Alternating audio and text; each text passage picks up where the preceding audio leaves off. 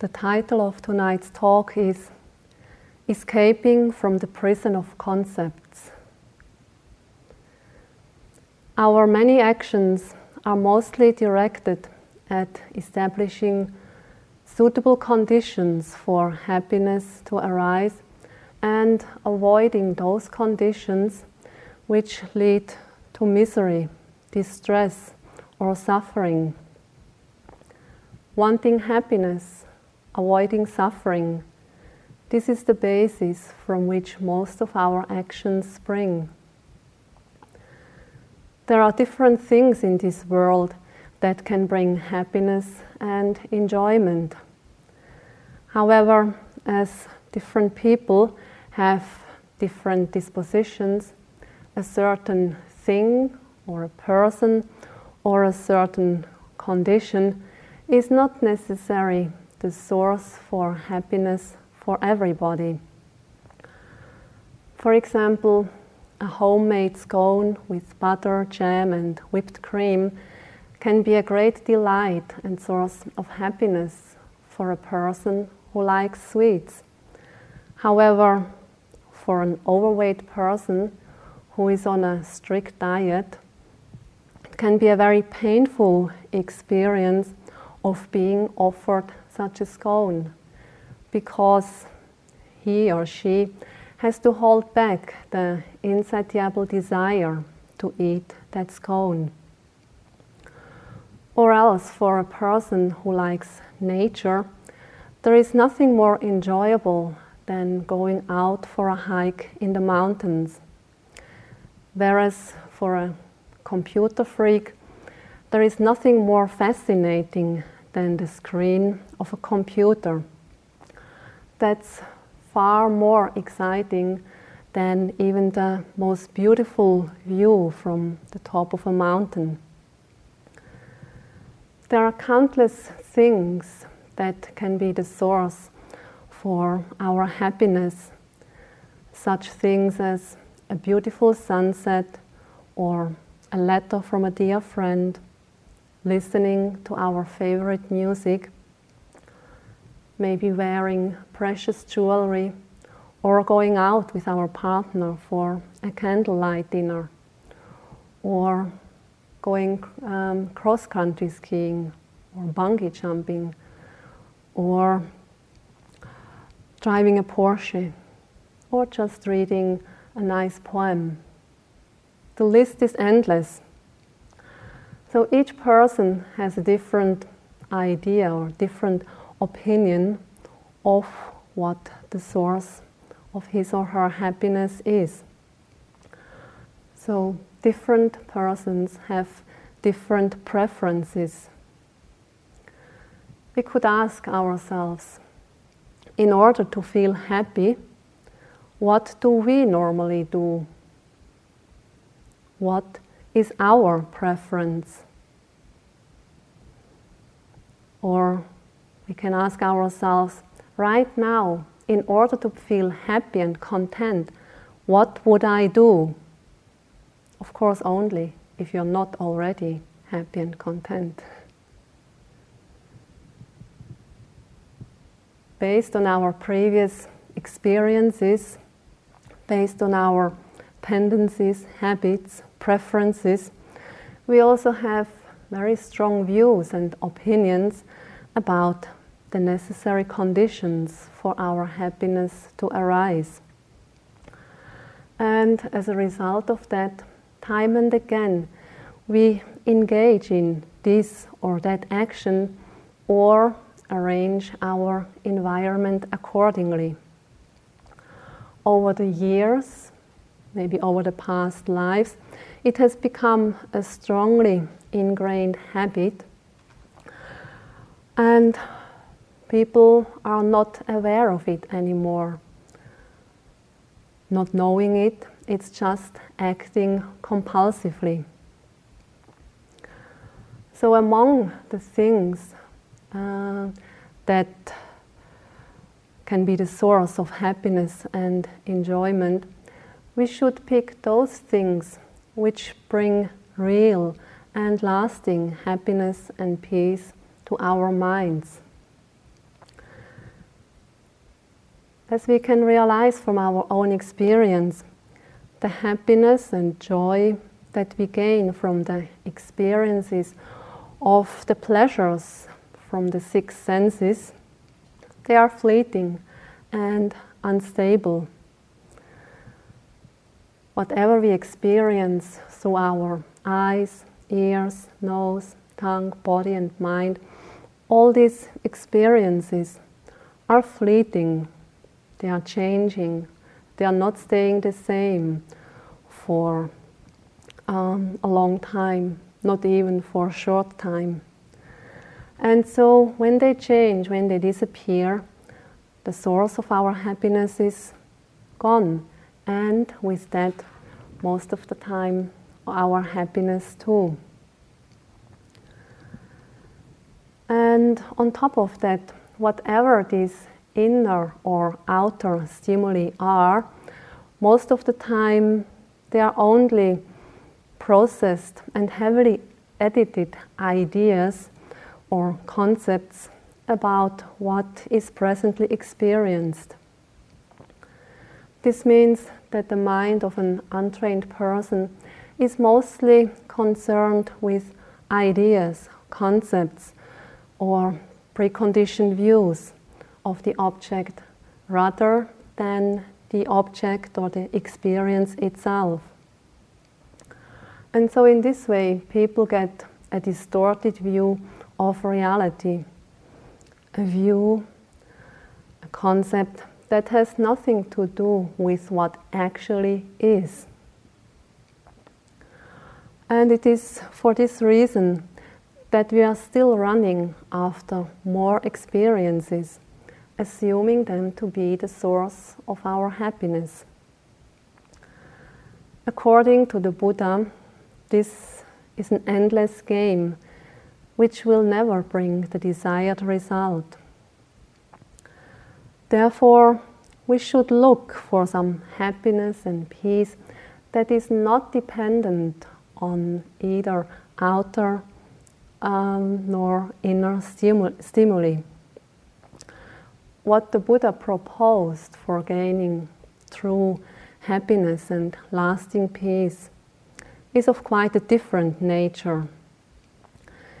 He said that only a well trained mind that is free from greed, hatred, and delusion can be the source of true and lasting happiness. In other words, this means that we have to see and understand the distorted nature of these ideas or concepts and that we have to come to understand the real nature of phenomena. This tendency of the mind to conceptualize our experience is a great hindrance on our way to liberation. As long as we float on the surface of our ideas and concepts, it's not possible to dive into deeper levels of reality. The Buddha was well aware of this fact.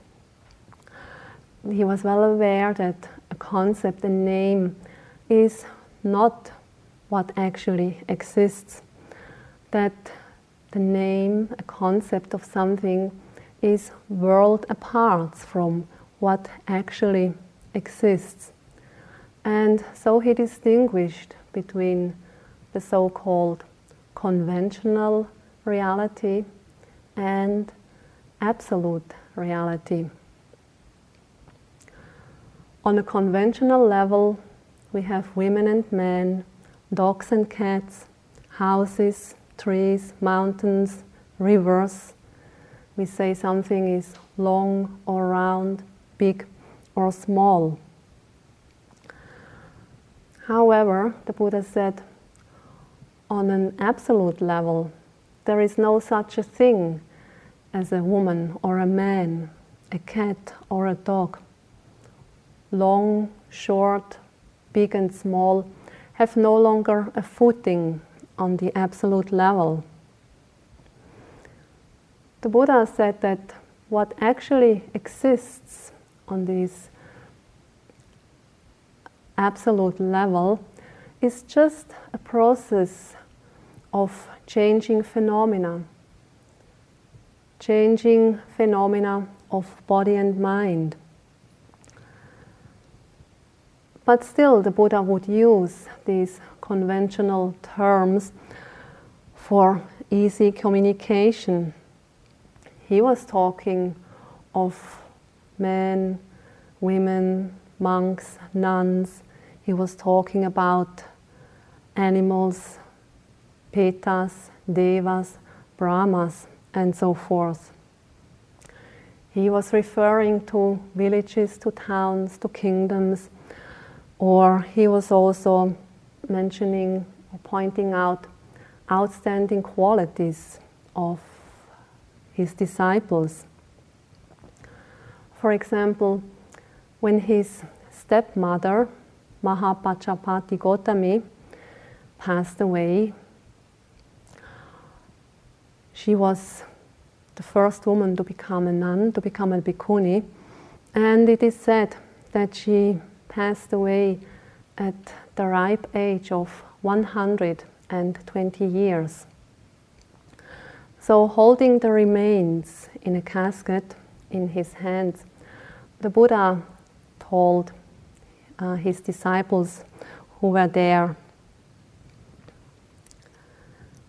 Her death is like the breaking of a big branch from a big tree. She has crossed the ocean of samsara. Since all defilements have come to an end, all suffering has ceased. While living, she was a woman of high intellect, besides being the most senior among all bhikkhunis. She was endowed with the five supernormal powers, and she was a perfect bhikkhuni. Although the Buddha used these conventional terms, he was well aware that they were only words indicating something that existed in a different mode of being on the absolute level. But for people whose minds are not trained, these conventional realities is all that they know and so they firmly believe that this is what really exists. They take that for reality. And so they take the shadows for the real thing. When they see the shadow of a flower, then they take this shadow to be the real thing because they have never seen the flower. Or let's take another example. All the various experiences that serve as the basis for our happiness, they are as insubstantial and without any essence as our last night's dream. Normally, when we are dreaming, everything seems to be extremely real and we can experience it in the dream really vividly.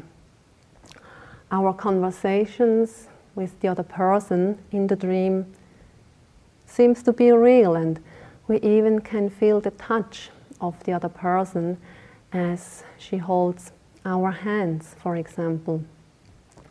Or in a nightmare, we are actually trembling with fear and we might even scream. But as soon as we wake up, we know that it was only a dream and that there was no substance, no reality to it. The Buddha and other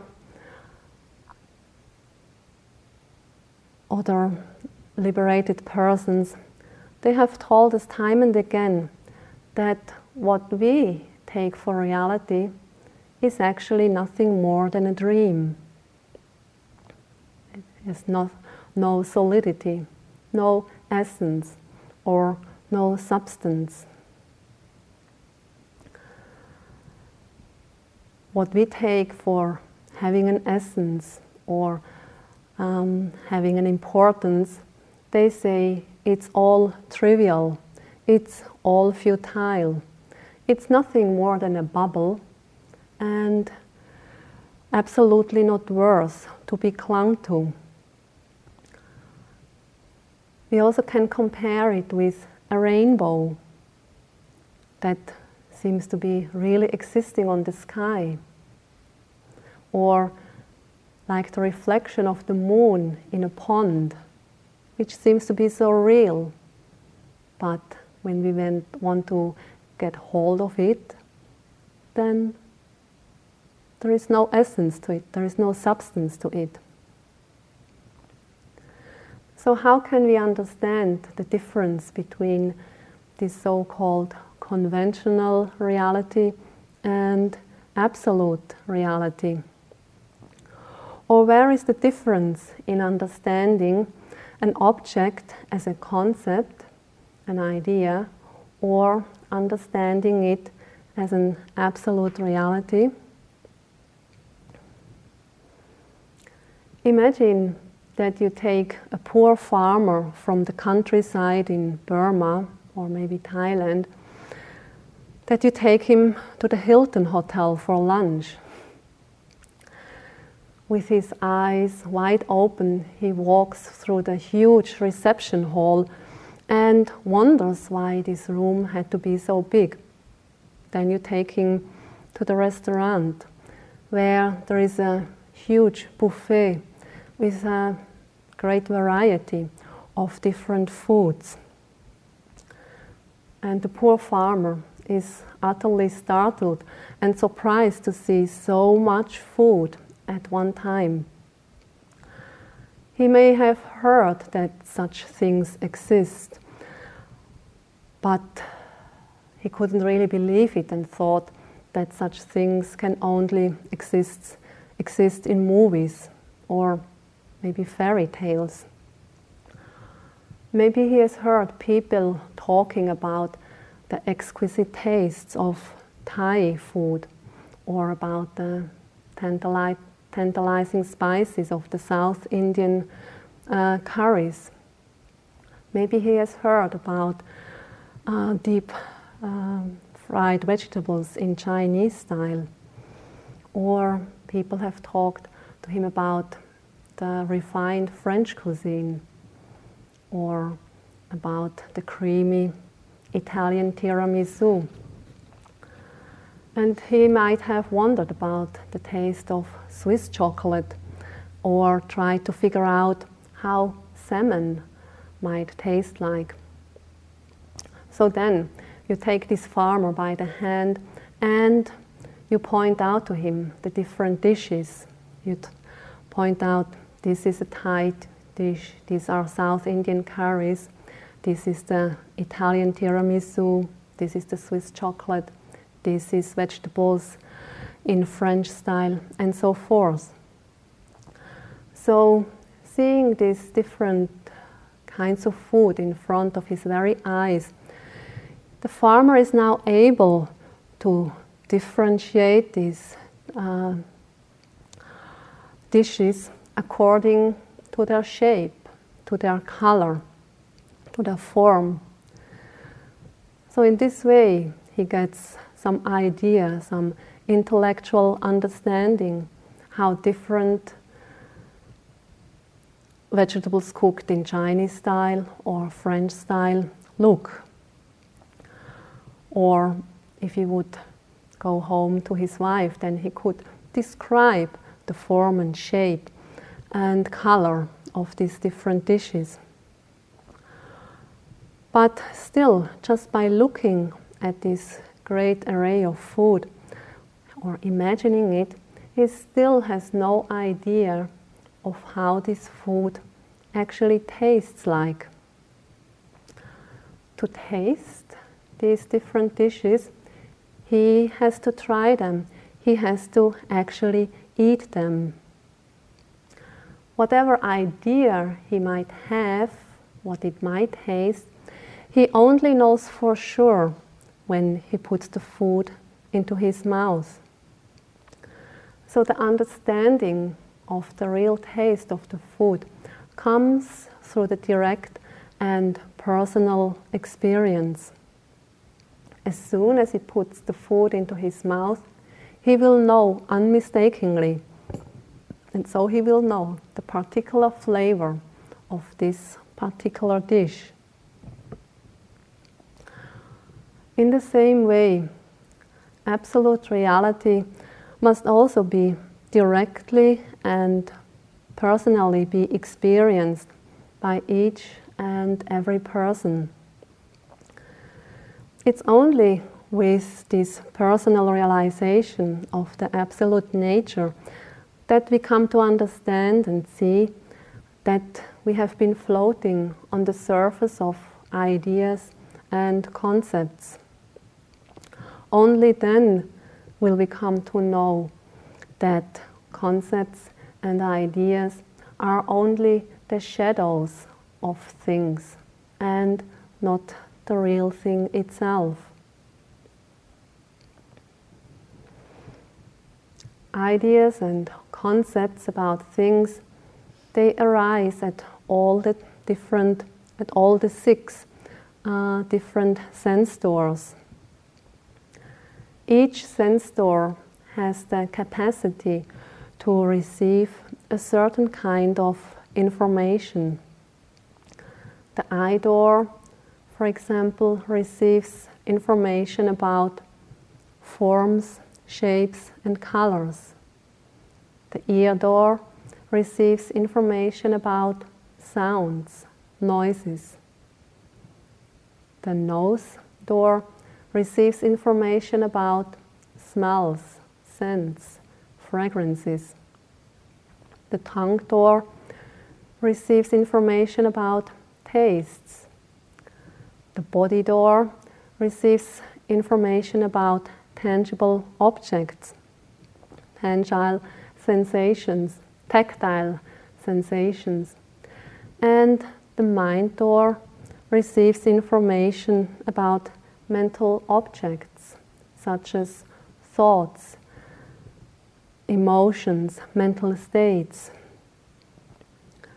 So, through the first five sense doors, we receive information about the outer world. And through the sixth sense door, we receive information about the inner world. And this inner world is the vast expanse of our thoughts, emotion, mental states, opinions, views, and concepts. Although there are five sense doors to receive information about the outer world and one sense door to receive information about the inner world, the receiver is the same. There is only one receiver, which is the mind. The mind can be compared to a spider running about in a web of ideas and concepts. I assume that all of you have seen a spider sitting in the middle of its web, waiting for some insect to hit the web.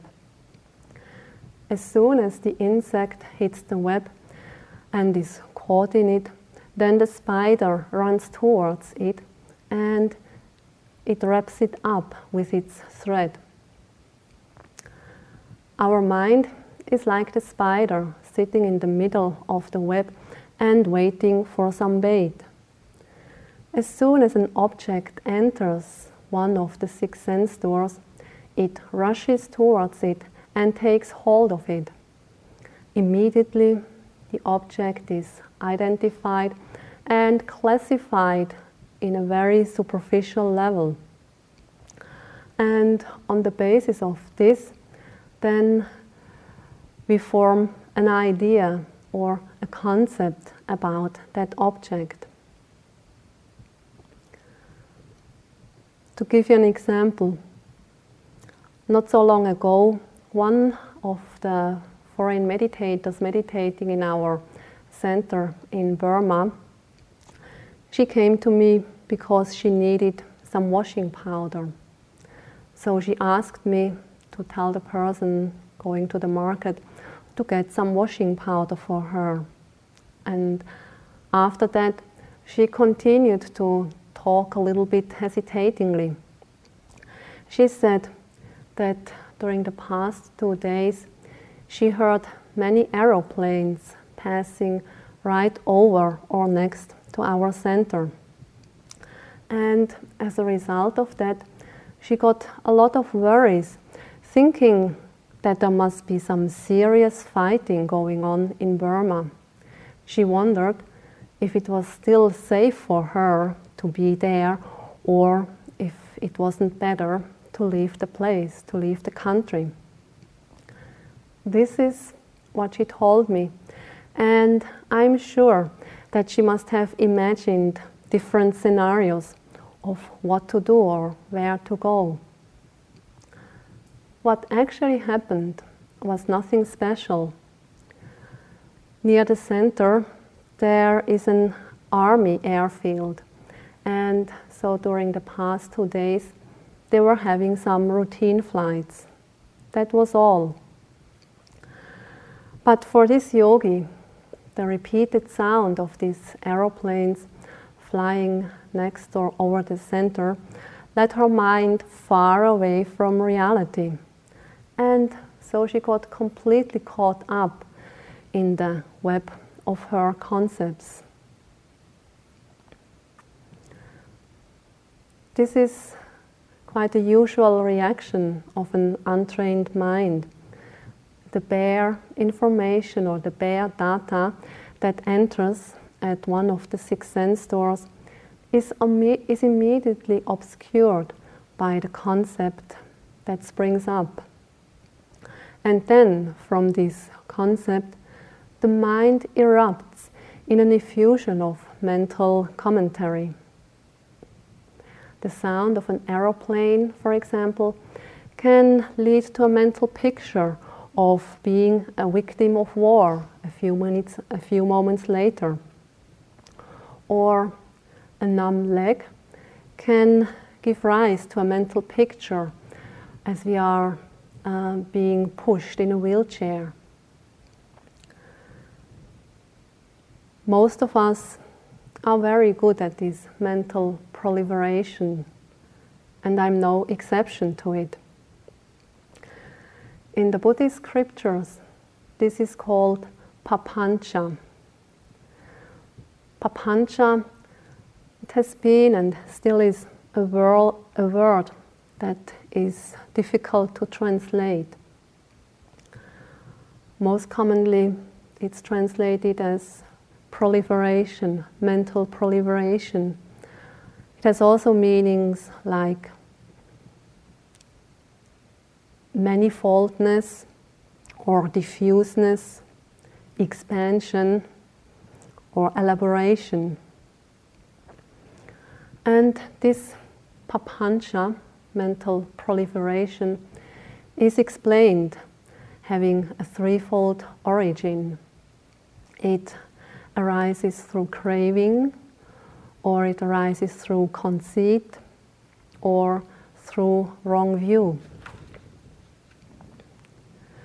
So, this mental proliferation caused by craving, conceit, or wrong view leads to a great degree of distortion and obsession. On account of these three factors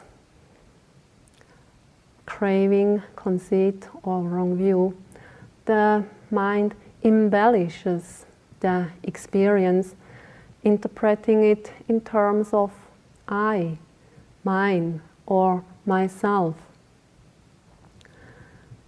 Just as the spider sitting in the middle of its web, we consider ourselves to be the middle of the universe with all different kinds of experiences happening around and to us. And so, for an ordinary person, there is this deeply rooted sense of self which experiences these manifold manifestations of the world. but because it is experienced on this sense of self, the bare data of the experience is immediately conceptualized. And then from that springs this distorted view of the situation in particular and of reality in general. The Buddha explained this as follows. That's from the Madhu, Madhupindika Sutta. He said, dependent on the eye and forms, eye consciousness arises. The meeting of the three is contact. With contact as condition, there is feeling. What one feels, that one perceives. What one perceives, that one thinks about. What one thinks about, that one mentally proliferates. With what one has mentally proliferated as the source, perceptions and thoughts beset the person with respect to the past, future, and present forms. And then the same is said with respect to the other sense doors. That, that's the ear, the nose, the tongue, the body, and the mind. And then the Buddha looked at it from a slightly different angle and he said, When there is the eye, a form, and eye consciousness, it is possible to point out the manifestation of contact. When there is the manifestation of contact, it is possible to point out the manifestation of feeling. When there is the manifestation of feeling, it is possible to point out the manifestation of perception. When there is the manifestation of perception, it is possible to point out the manifestation of thinking when there is the manifestation of thinking, it is possible to point out the manifestation of being beset by perceptions and thought tinged by mental proliferation.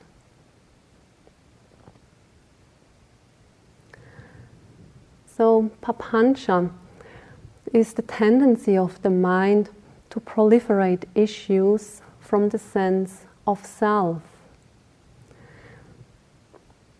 This false notion of I am experiencing something or I am thinking. This leads then to the dualism of me, not me, mine, not mine, or doer, done to. When our view and thoughts are based on this on this assumption, then our proliferating thoughts they will give rise to internal conflict, to distress, to unsatisfactoriness, to suffering. I will give you another example. At the age of 16, I went to the French speaking part of Switzerland during my school holidays in autumn. In order to improve my French, I took this opportunity of a national exchange program which helped to, to arrange families where one could stay. Most of the time, it involved uh, doing some work with that family, either helping cleaning in the household or taking care of children. My family had two children a girl that was about seven year old and a boy that was about five years old. And so my job of taking care of these two kids proved to be the best thing for me to improve my French. At that time, I was quite good at French grammar, but my spoken French was in poor shape. so being together with these kids, which asked a lot, I just was um, obliged to talk. And so my worries of not being grammatically correct, they soon disappeared because the kids they didn't uh, mind at all. They didn't care if I was speaking grammatically correct or not. So it was there, staying with that family near the French border, that one night I woke up to the sounds of, a, of drums. The sounds was still a distance away, but it came nearer. Although at that time, that was in the late 70s, there was no conflict or enmity between uh, France and Switzerland, I was immediately overcome by my proliferating mind. The sound of the drums, for me, that was a troop of soldiers marching towards the village. So, because I took it as a troop of soldiers, um, I was afraid. And then my mind erupted in, a, in different scenarios. First, the soldiers came and they took me along as a prisoner. The next scenario was that they were raping me. The next scenario, eh, in the next scenario, they were torturing me in different ways. And another scenario was they came, grabbed me, and killed me on the spot. And in all these different scenarios, I was also reacting with different responses. Sometimes I would be the strong, young, tough woman defending herself. At other times, I was this poor little innocent girl who had to be pitied.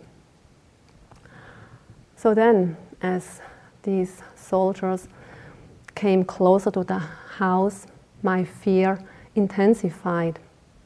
And in between of these pangs of fear, I started to pray because I was sure my end was near. And then, to my horror, they actually entered the house. I heard them downstairs my bedroom was upstairs. I heard them shouting and laughing downstairs in the kitchen. Then, at this time, my body was shaking with fear, trembling, and I was counting my last breath as I was sure that they would come upstairs, seize me, and my mind at that time just couldn't think any further because this overwhelming fear was just paralyzing me. All I can remember is the fact that I pulled the blanket over me, over my head, with the completely illogical hope that the soldiers then wouldn't see me. So, having the blanket pulled over me and trembling with fear and counting my last breath, this moment seemed to be endless. It was far too long. But then the soldiers left the house and, accompanied by the rhythmic sound of the drums, they marched away. And finally, the sound of the drums disappeared in the far distance of the night. After that, it took me a long, long time till I could fall asleep.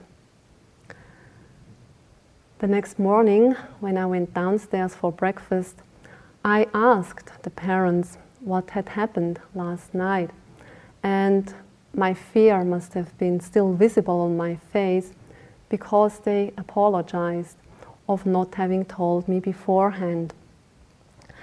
They explained that this was a custom practiced in that area. A few days before the wedding, the groom to be um, and a number of his friends, they would march through the village at night, accompanied by the sound of drums, and then enter each house. And each family, each house, had to offer them some drinks. That was all that happened. However, my ignorant mind created its own story, a completely different one, just because the sound of the drums. My mind transformed it immediately, something that was threatening, and the result was this incredible fear.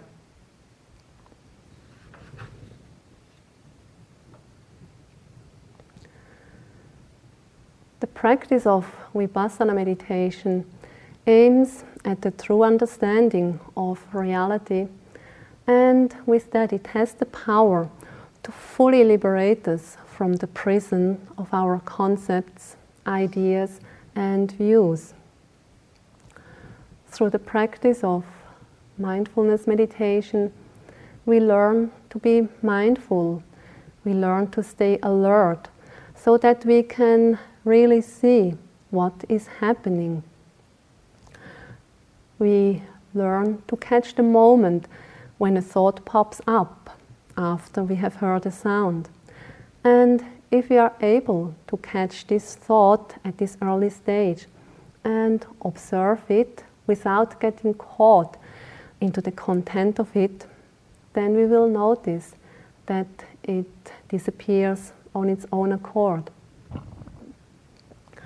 And later, it will be even possible to be so focused and aware that the mind just knows the object which is arising, which might be a sound, a thought, an image, a smell, a sensation. Then the mind can just be aware of it as it is. Just know the, the bare uh, data of the experience without engaging in this kind of mental proliferation. And so, from this clear and unobstructed seeing, there arises insight and understanding, which is free from distortion or any subjective interpretation. First, we will get short glimpses of the real nature of things. And so, getting these short glimpses, then we will come to understand the difference between the so called conventional reality and absolute reality. For example, when we have an itchy sensation on, of, on our arm, conventionally we just feel it as an itchy sensation on our arm. We have this idea of what itchiness is, and we perceive it to be happening on my arm. But when we observe this itchy sensation, when we penetrate deeper into it, then we come to see that this itchiness consists of maybe just unpleasant sensations or some prickly sensations which are arising and disappearing one after the other. And at the same time, when mindfulness is strong and concentration deep enough, then all we perceive are these different kinds of sensations arising one after the other. And at that time, the shape or the form of our arm is not there anymore. There is no sense of my arm feels itchy, but there is just a knowing of certain kinds of unpleasant sensations happening so then, with this kind of experience, we are not confused anymore about the usage of words I, me, person, or my arm is itching, and the statement that there is actually no I, no me, no arm, no leg. So then, gradually, as our experience deepens, our ideas and concepts they lose their footing, and with clear insight and understanding, then there is also no more discrepancy between how we want things to be and what actually is. Liberation is attained by the total and permanent collapse of confusion which arises through proliferating thoughts. So, when a painful sensation arises in the back, for example, we know it for what it is. Maybe just moments of pulling, of aching, of heat, of pricking, or whatever. We see these sensations arising and disappearing one after the other. If we can stay alert, mindful, present, then this is what we are aware of. This is what we experience. And then we are not carried away by our proliferating thoughts. It can be incredibly interesting and revealing to observe the working of our mind, be it in intensive retreat or be it in our daily life. It needs very little to throw our minds completely out of balance when we are not mindful.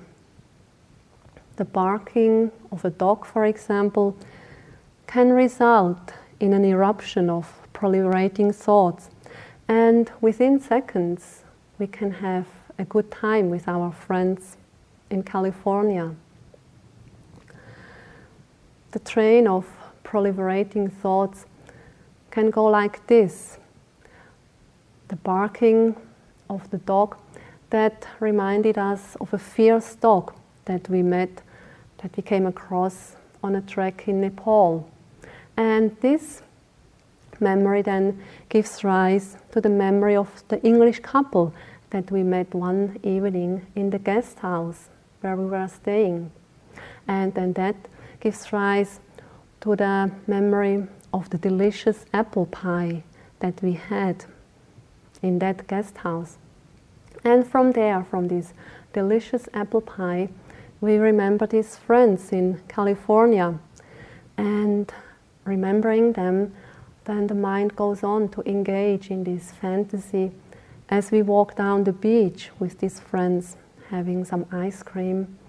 And after that, going into the car, driving up to the mountains, uh, walking through the woods, going to a nice picnic place, making a fire and roast potatoes. And if it was not for the sneezing of our neighbor, who interrupted our thoughts and brought us back to the presence, we would have been further carried away by this train of proliferating thoughts.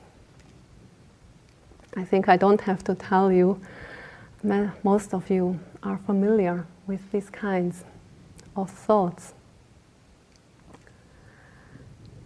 When there is a strong sense of self, then too our concepts or ideas are normally very well defined and strong. And so, based on this ignorance, the self, the I, the ego, takes great delight in engaging in these concepts. It relishes and savors these juicy mental elaborations. The self or the I of ordinary people not only delight and takes um, joy in concepts that cause pleasant or agreeable feelings in body and mind, but strangely, it also delights in concepts that lead to unpleasant mental and even physical feelings. being angry at somebody is a common example for this. Although the f- angry feeling is an unpleasant and painful mental state, still the angry person is sometimes very reluctant to let go of the anger. By holding on to this anger, the sense of self or the sense of I is heightened, and this makes the angry person feel good in a way. With this heightened sense of self, there also arises a sense of justification. Because the person has been offended, he or she has every reason to show his or her reaction by being angry. And of course, this is a very unskillful and unwholesome way of reacting to a sensory input. But for an ordinary person, this is often the only possible reaction because nobody has ever shown them an alternative. The Buddhist teaching are rich in skillful means and practical methods to escape from the prism of concepts, to be mindful of all arising phenomena and trying to realize their intrinsic nature is one way to achieve this goal. Other ways, for example, are to use analytical reflection in order to dismantle the idea of a self, ego, or I, or to dismantle the idea that there is any solid or everlasting substance in things.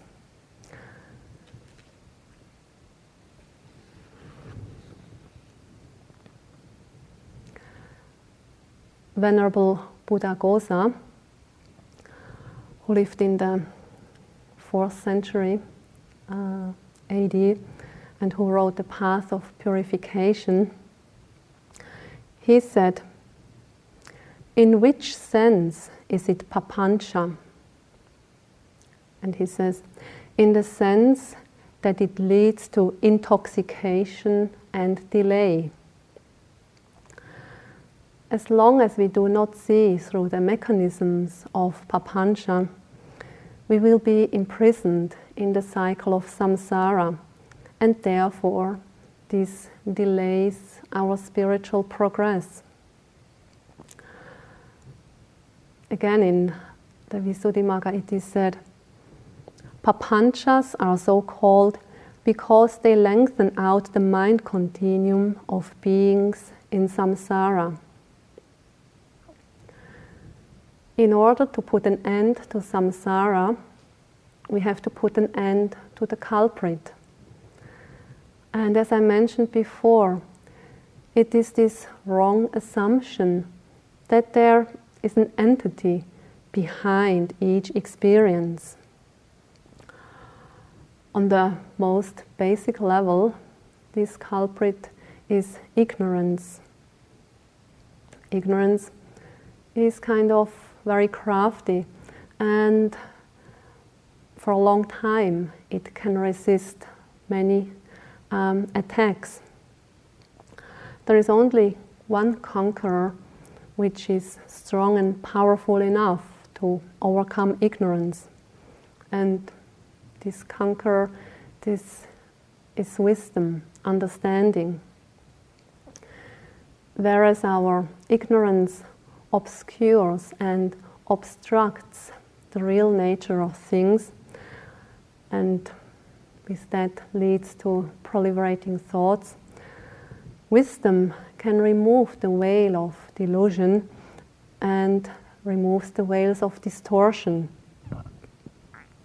And when these veils of distortion are revealed, uh, removed, then we can finally clearly see what actually exists. So, even one moment of sharp and penetrating mindfulness has the power to clearly and directly perceive the object without having the experience being edited or distorted by our concepts and views. So, in this moment, we are directly in contact with absolute reality and so see the object with pristine clarity. And this can happen at any given moment. This can be in sitting meditation, can be in walking meditation, or it can also be in the mindful observing of daily activities. So, when we have such a moment of clear seeing, of clear insight, then instead of perceiving the abdominal movement as our belly, which is moving up and down or back and forth, we just perceive movement as if it had nothing to do with our belly. And with deepening insight, deepening concentration, the movement then is not seen anymore as just one smooth movement, but it starts to feel a bit jerky. And if we penetrate more deeply into it, then we will start to realize that this movement, this rising movement of the abdomen, um, is actually consisting of tiny little movements following each other very rapidly.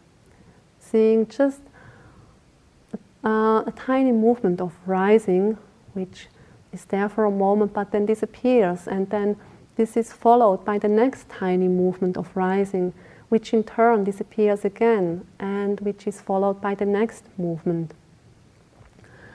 So then we come to see that this abdominal movement actually consists of a series of tiny little movements following one another in quick succession. And when we see it in that way, then we have no more notion of our abdomen or our belly. What we know is movement, moments of movements happening, arising and passing away. Or else in the walking meditation, it can be experienced as something moving without having the idea or concept that it is our leg which is moving forward.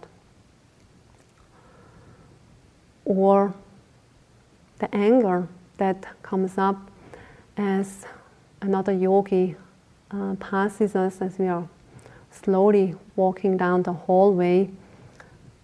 So, this upcoming anger can immediately be seen as a mental state coming into existence. And if we can catch it in that moment with that clear perception of the angry mental state, observing it, seeing it with a pristine clarity, with a sharp mindfulness, then mostly the anger is melted away into nothing. Or, as one yogi put it in the interview, saying that the anger was just eaten away by mindfulness. So, with these experiences, we have shifted from perceiving the object on a conventional level to its realization on the absolute level. So, we have made this shift from ideas and concepts with the resulting proliferating thoughts to the direct realization of absolute reality. Instead of only seeing the shadows, we finally see the real thing itself. And in these moments, we can experience a freedom that has no equal. For this moment, we have escaped from the prison. And this newly discovered freedom results in a different kind of happiness, which cannot be compared to the usual happiness that we derive from the pleasures of the senses. This newly discovered freedom, this newly discovered happiness, is much tastier, much more exalted, much more blissful or enjoyable, so to speak. And on top of that, this kind of happiness is also a happiness that is not dependent on any of the outer or inner stimuli, but this happiness is born from within. An untrained person is usually subject to the different emotions according to the circumstances or conditions. And as these conditions are bound to change, the emotions then will change too. That can be for the better or worse. And in this way, ordinary people um, are helplessly exposed to the tides of the emotions, sometimes feeling happy and elated, at other times feeling distressed or confused. However, with the cultivation of mindfulness and the ability to stay fully present, awake, and alert, a meditator develops a different basis for happiness to arise. By seeing clearly and free from any proliferating thoughts, the meditator becomes more detached and is also less vulnerable to the ups and downs of life. With growing understanding, the happiness is born from within rather than being dependent on the stimuli perceived by the six sense doors. Let's sit quietly for a few moments.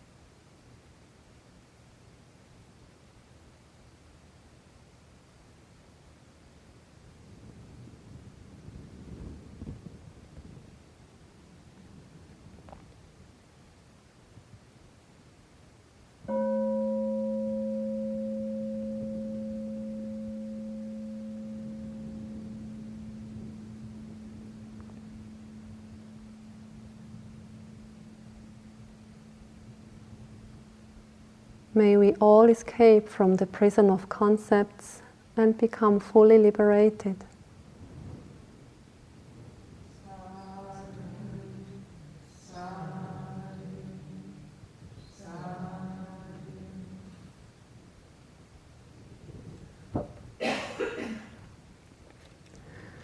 And now let's chant the sharing of blessings.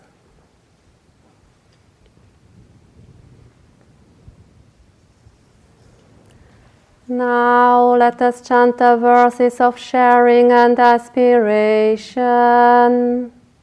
Through the goodness that arises from my practice, may my spiritual teachers and guides of great virtue, my mother, my father, and my relatives, the sun and the moon, and all virtuous leaders of the world. May the highest gods and evil forces, celestial beings, guardian spirits of the earth, and the Lord of death. May those who are friendly, indifferent, or hostile, may all beings receive the blessings of my life. May they soon attain the threefold bliss and realize the deathless through the goodness that arises from my practice and through this act of sharing.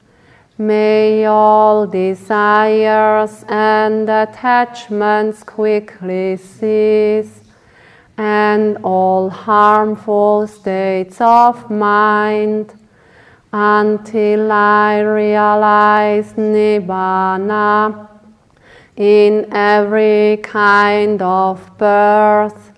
May I have an upright mind with mindfulness and wisdom, austerity and vigor. May the forces of delusion not take hold, nor weaken my resolve. The Buddha is my excellent refuge. Unsurpassed is the protection of the Dhamma. The solitary Buddha is my noble Lord. The Sangha is my supreme support. Through the supreme power of all these, may darkness and delusion be dispelled.